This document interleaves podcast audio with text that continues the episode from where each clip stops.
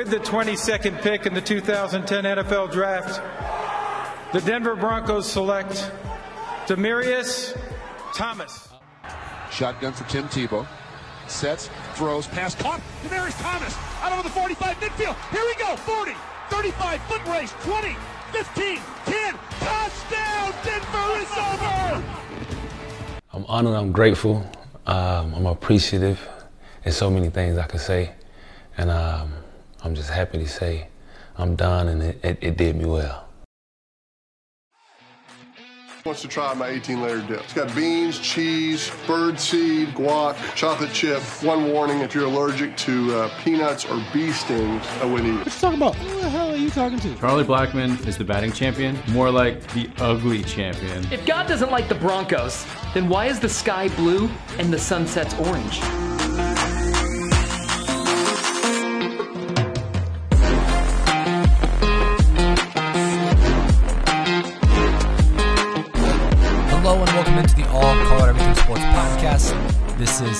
I'm your host, Matt Kennedy. We had a few days off, had to recover with some mental health stuff and just get recuperated back into the swing of things. And the first episode back, of course, this is the one we're choosing to come back with. We woke up to some very somber news this morning, or if you were up at 9 p.m. last night Mountain Time, you saw it break on Twitter. Uh, the news of former Denver Broncos wide receiver and future Ring of Famer, should be Hall of Famer, our beloved Demaryius Thomas has been reported by the Roswell, Georgia police on Thursday night that DT was found dead in his home. Preliminary reports, according to the police, indicated that Thomas's death might have resulted from a medical issue. Other reports suggest, after some further studies, that it may have been a seizure that stemmed from after effects he struggled with from his car crash back in 2019. DT was 33 years old and would have turned 34 on Christmas Day. This is from ESPN this morning. According to one of Demaryius' first cousins, who grew up with DT, so close they consider themselves siblings, told the Associated Press that the family believes he died from a seizure. And I quote, he had been suffering from seizures for over a year, and we believe he had a seizure when he was showering. That is how police actually have come out to find him. They responded to a potential cardiac arrest report, and police came in and found DT in his home in Roswell, Georgia, in the shower, and he was pronounced dead later and uh, they're not sure when he died. They spoke with him yesterday during the day. So I can't emphasize how how how sad we are this morning, and how great of a player DT was. Besides him being a fantastic player, he was one of my all-time favorites growing up. It will be remembered as one of the greatest Broncos in franchise history. Some career stats for you.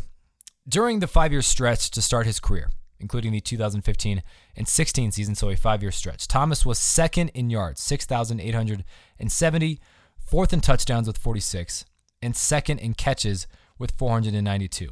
He was the most productive wide receiver of the last decade and probably the second best receiver in Broncos history besides Rod Smith.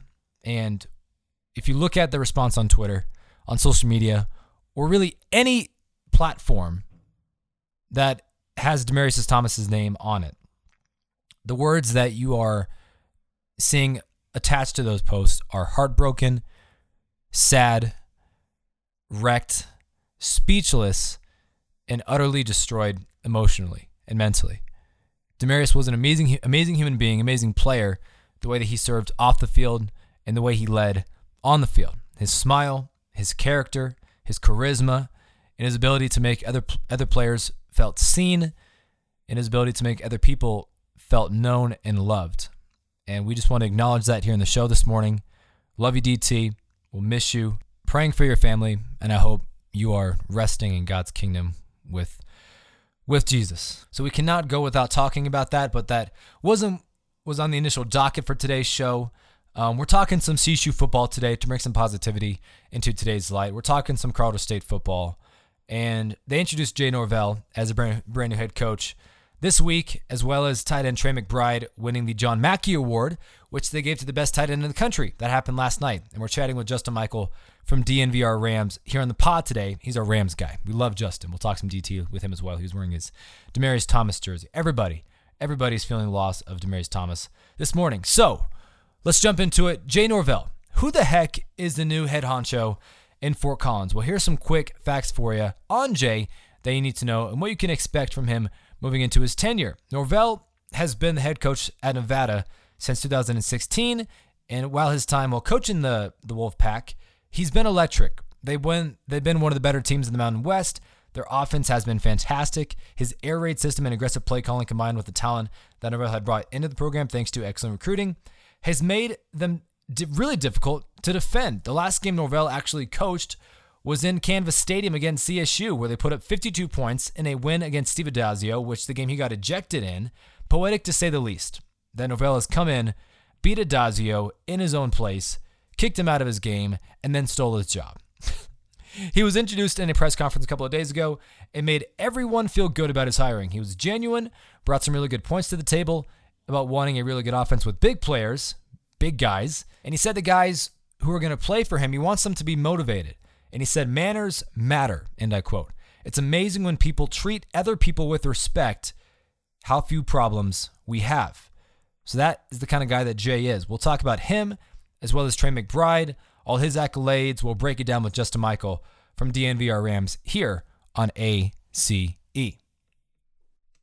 Alrighty, well, I am here um, on a very somber Friday morning, but hopefully we can bring some positivity into it um, with Justin Michael from DNVR Rams. Justin, uh, good morning. And we were just talking uh, prior to me pushing the record button. It this morning sucks.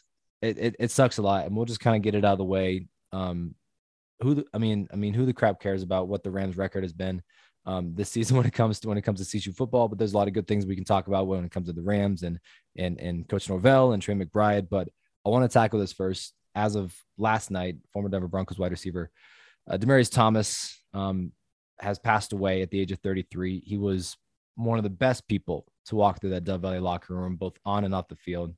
And if you're on Twitter last night, if you're on Twitter this morning, you've seen the outpouring, the respect, the tears, the the the tributes. And Justin, you're wearing a, a Justin, uh, you're wearing a Demaryius Thomas jersey as we speak. You said he was your favorite player. How are you feeling about it? And what was your favorite Demaryius Thomas moment growing up as as a fan, being a Denver Broncos fan? Yeah, man, it's it's surreal this morning, right? I mean, only 33 years old. It's it's just tragic that we lost such a great dude so so early. I mean, I I literally don't know anybody that ever had anything bad to say about Demaryius Thomas as a person. Some Broncos fans, you know, they got a little they got a little skeptical of him at the end. I know he had some drop problems. I don't I don't think there's ever been an NFL player that I got blue in the face defending more than Demaryius Thomas and just being like, you don't understand what he brings to this offense yeah, if you yeah. say he's overrated. And yeah, yeah. But um, I mean, favorite moment. There's just so many. Um, he gave me a, a pair of gloves after that overtime win over the Patriots in 2015 as really? they were leaving the stadium. Me and my dad were sitting in the in the wow. first row in my grandfather's seats, and he comes over and he just tosses them to me. I was shocked because I was you know, in like a freshman or sophomore in college at the time, there was like a little kid sitting right next to me and he gave them to me instead, um, which I loved. But I was wearing a Demaryius Thomas jersey. So, you know, like I, I, I don't know. I just, that moment will always stick out. Other than that, I mean, how do you not love the the Steelers overtime win or yeah. I mean, I remember it was like a regular season game against the Arizona Cardinals where Demaryius Thomas, I was at it. He just went off. He had like an 80 yard screen touchdown. Mm-hmm. I think he housed another long touchdown later in the game. Just that big playability. Like he was such a big dude, but he was so fast in the open field. Yeah. Yeah. I, I remember um, his first rookie year, 2010, uh, his first game, he missed the first game of the season, but he came in the second game, played against Seattle almost had a hundred yard game, caught a touchdown, had like eight receptions off of nine targets, just impressive in his first in his first outing. And and I was a kid, used to call into the that Dave Logan show all the time. And um, remember calling into a show that week, and I was like, man, that guy, I can't remember his name, DT or something. Like he's a really good player. And I was a kid, so I, I was ignorant. He's, he's like, Matt, it's like, I'll tell you this right now. This is this is a this is Dave Logan talking. He's like, you'll never forget the name Demaryius Thomas by the end of his career. And and that rings true today and that and that still holds to be one of my favorite Demaryius Thomas moments because I'm like yeah we'll never forget that dude who who walked on on on the field for the Broncos and so we'll we'll remember him um, in our prayers and in our thoughts uh, but yeah but Justin you know how big of an impact player he was and we'll be feeling that for a good few days, maybe longer. But um, let's let's bring some positivity into it. A very exciting and busy week for yourself covering Rams football and basketball, but uh, uh, but no games for the for the Rams football team. It was a historic signing for uh, for for head coach now and a head coach Jay Norvell, and now the best tight end in the country officially in Trey McBride winning the Mackey Award um, this last week. And so, first of all, it was breaking news on Monday that CSU is hiring a Mountain West Conference coach and the Nevada Wolfpack head coach Jay Norvell, who played against CSU just a couple weeks ago. He got Steve Addazio ejected, beat him 52 to 10, and then took his job. A very poetic series of events happening right there. But give me your overall thoughts on the hiring because it appears to be a very big win uh, for the CSU football program. Yeah, I mean, I think he was one of the very few guys where you could you could announce him and know that it was just going to be a home run. Know that you know everybody in the fan base is is going to be excited because you know being in the Mountain West, CSU fans they've had a front row seat to how explosive this Nevada offense has been the last couple of years. Yeah, in in three games against CSU, Jay Norvell teams have never scored less than forty two points. You know they're putting up twenty plus first downs, five hundred yards of offense, like they they they were basically everything CSU wasn't in terms of being able to stretch the field and and just being generally exciting to watch. And I think Norvell's a guy that can come in and just you know immediately re-energize the fan base. He he killed the press conference. Yeah, came off extremely genuine, which is hard to do. Like I will say, it's more of a red flag if you don't do well at your intro press conference. Like even coaches that are bad people Dan typically Campbell. tend to do pretty good at these because he just you throw a lot of cliches out. You know, we're gonna work harder than everyone else and all that. But he didn't really do that, and I and I really appreciated it. And the the thing that intrigues me, and I know I'm rambling here, is just that he's a guy that two weeks ago came into Canvas Stadium, experienced it completely empty, basically. Saw CSU at its worst. I mean, they won yeah. 52 to 10 and he still was willing to come because he knows the potential, the resources, you know, everything that totally. CSU has going for them hopefully, you know, considering what he was able to do with a significantly smaller budget, you know, I think the the thinking is why wouldn't he be more successful against the exact same competition, but just with way more resources at his disposal? Well, he was a what was the lowest paid coach on an annual basis in the Mountain West, less than a million dollars per year at, at Nevada. And so he's coming yeah, in. 600,000 a year. He tripled his salary overnight. Wow. And then I mean, even that compared to a Mel Tucker contract, it's it's amazing, and he's willing to take that, and he's going to do hopefully just as good as a job. Um, and and the Rams are going to be thankful for. He said a lot of things in his press conference. You were there a couple days ago in Fort Collins, and one of the things that stood out was his vision for the offense for CSU. He's an offensive-minded coach. He did a lot of it um, at, at, Nevada, transformed that offense to be one of the best in the Mountain West, one of the best in the country, if you want to make that argument. But he talked about having a confident quarterback who is accurate, who can throw the football well, and also having big wide receivers. He says they want to get hit, and he says they want to have big players, just big players in general, who nearly make it impossible to guard going up against because everyone's just so dang big. And when you talk about what he did at Nevada and what he what he said at his press conference, um, do you think he can replicate, if not perfect, that offense here at CSU with the resources that he now has? I mean, you, you would hope so. I guess I, ultimately they're going to go have to go out and recruit, right? Because right now they're not a roster that's built for the air raid. So it's going to be interesting to see from a roster turnover standpoint, especially between now and August. Like, I imagine some of these guys that initially decide to stick around will experience uh, spring ball. You lose a couple more, you know. So I mean, they're they're really going to have to change this roster, I think, for it to fit what they want to do. They just they don't have those big bodied wide receivers on the roster at the moment. For years under Bobo, you had a bunch of them. You know, Warren Jackson and, and Preston Williams and even a couple of lower guys that ended up transferring out. All of those guys would have been perfect in this right. system. You still have Dante Wright, who's really explosive, but I mean, he's not, you know, like a six foot six wide receiver. You know, he's a smaller, speedy guy. And he did add that there's all different types of wide receivers, Wright? And, and then there's different roles for each guy. And it's knowing how to scheme them and get them open and use all of their use. So I'm, I'm sure he can find a way to get mm-hmm. right involved. But it, it's going to be interesting because I think that's going to have to be the biggest point of emphasis in this recruiting cycle is going out and, and adding talent at the receiver position and trying to land a quarterback, maybe two. Yeah, one of those players who we wish we could see stick around for another year, and I'm sure Norvell would like him a lot. Is of course Trey McBride, the best tight end in the country now, officially future first round pick, hopefully future NFL great. Um, John Mackey Award winner Trey McBride. He was awarded what back on Wednesday? Was it already Friday? It was uh, last night.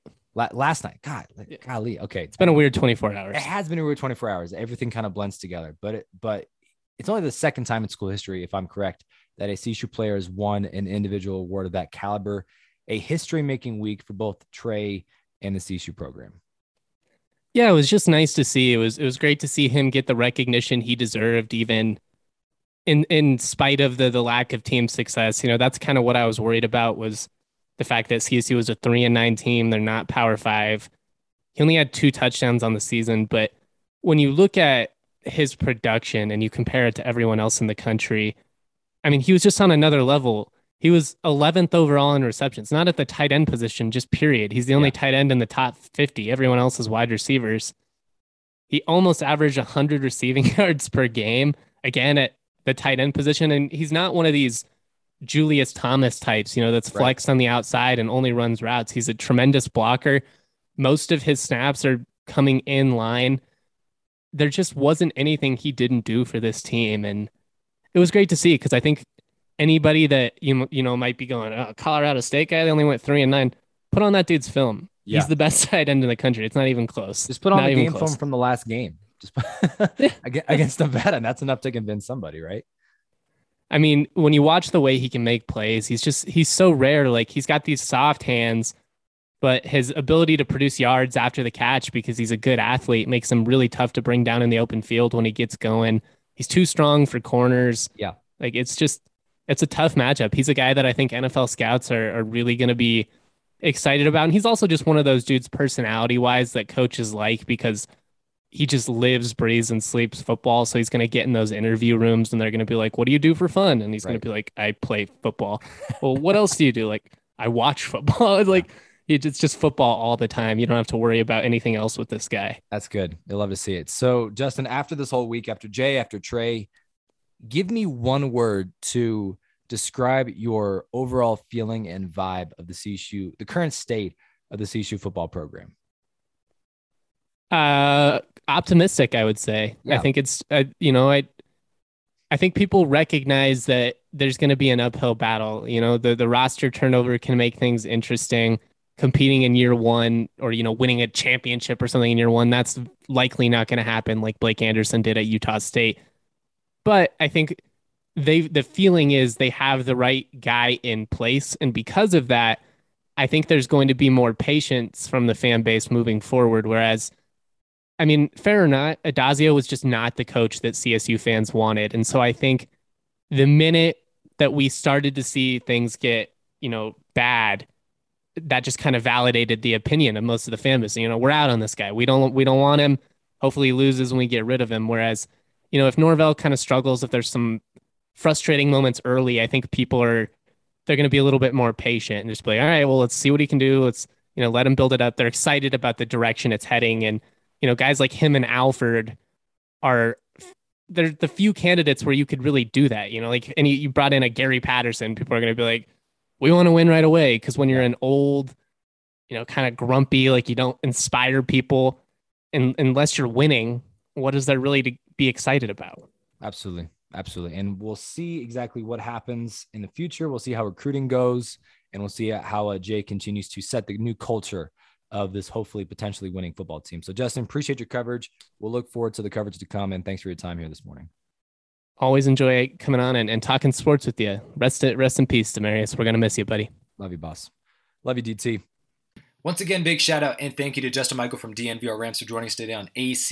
Make sure to follow DNVR Rams and Justin T. Michael on Twitter. Also follow the DNVR Sports because they're releasing a, a uh, special episode today talking about Demaryius Thomas. We love the guys over at DNVR. They're our go-tos. They love talking Denver sports and they're just really charismatic and they know their stuff. As for today, that is all she wrote. We'll see you guys on Monday. We'll talk some more Colorado sports of what happens over the weekend and then some other breaking news hopefully will come about come Monday morning, which we can bring you guys some great coverage here on the show. If you want to go ahead and follow the ACE Sports Podcast, Apple Podcasts, Google Podcast, or Spotify. As for now, have a good weekend. We'll see you on Monday.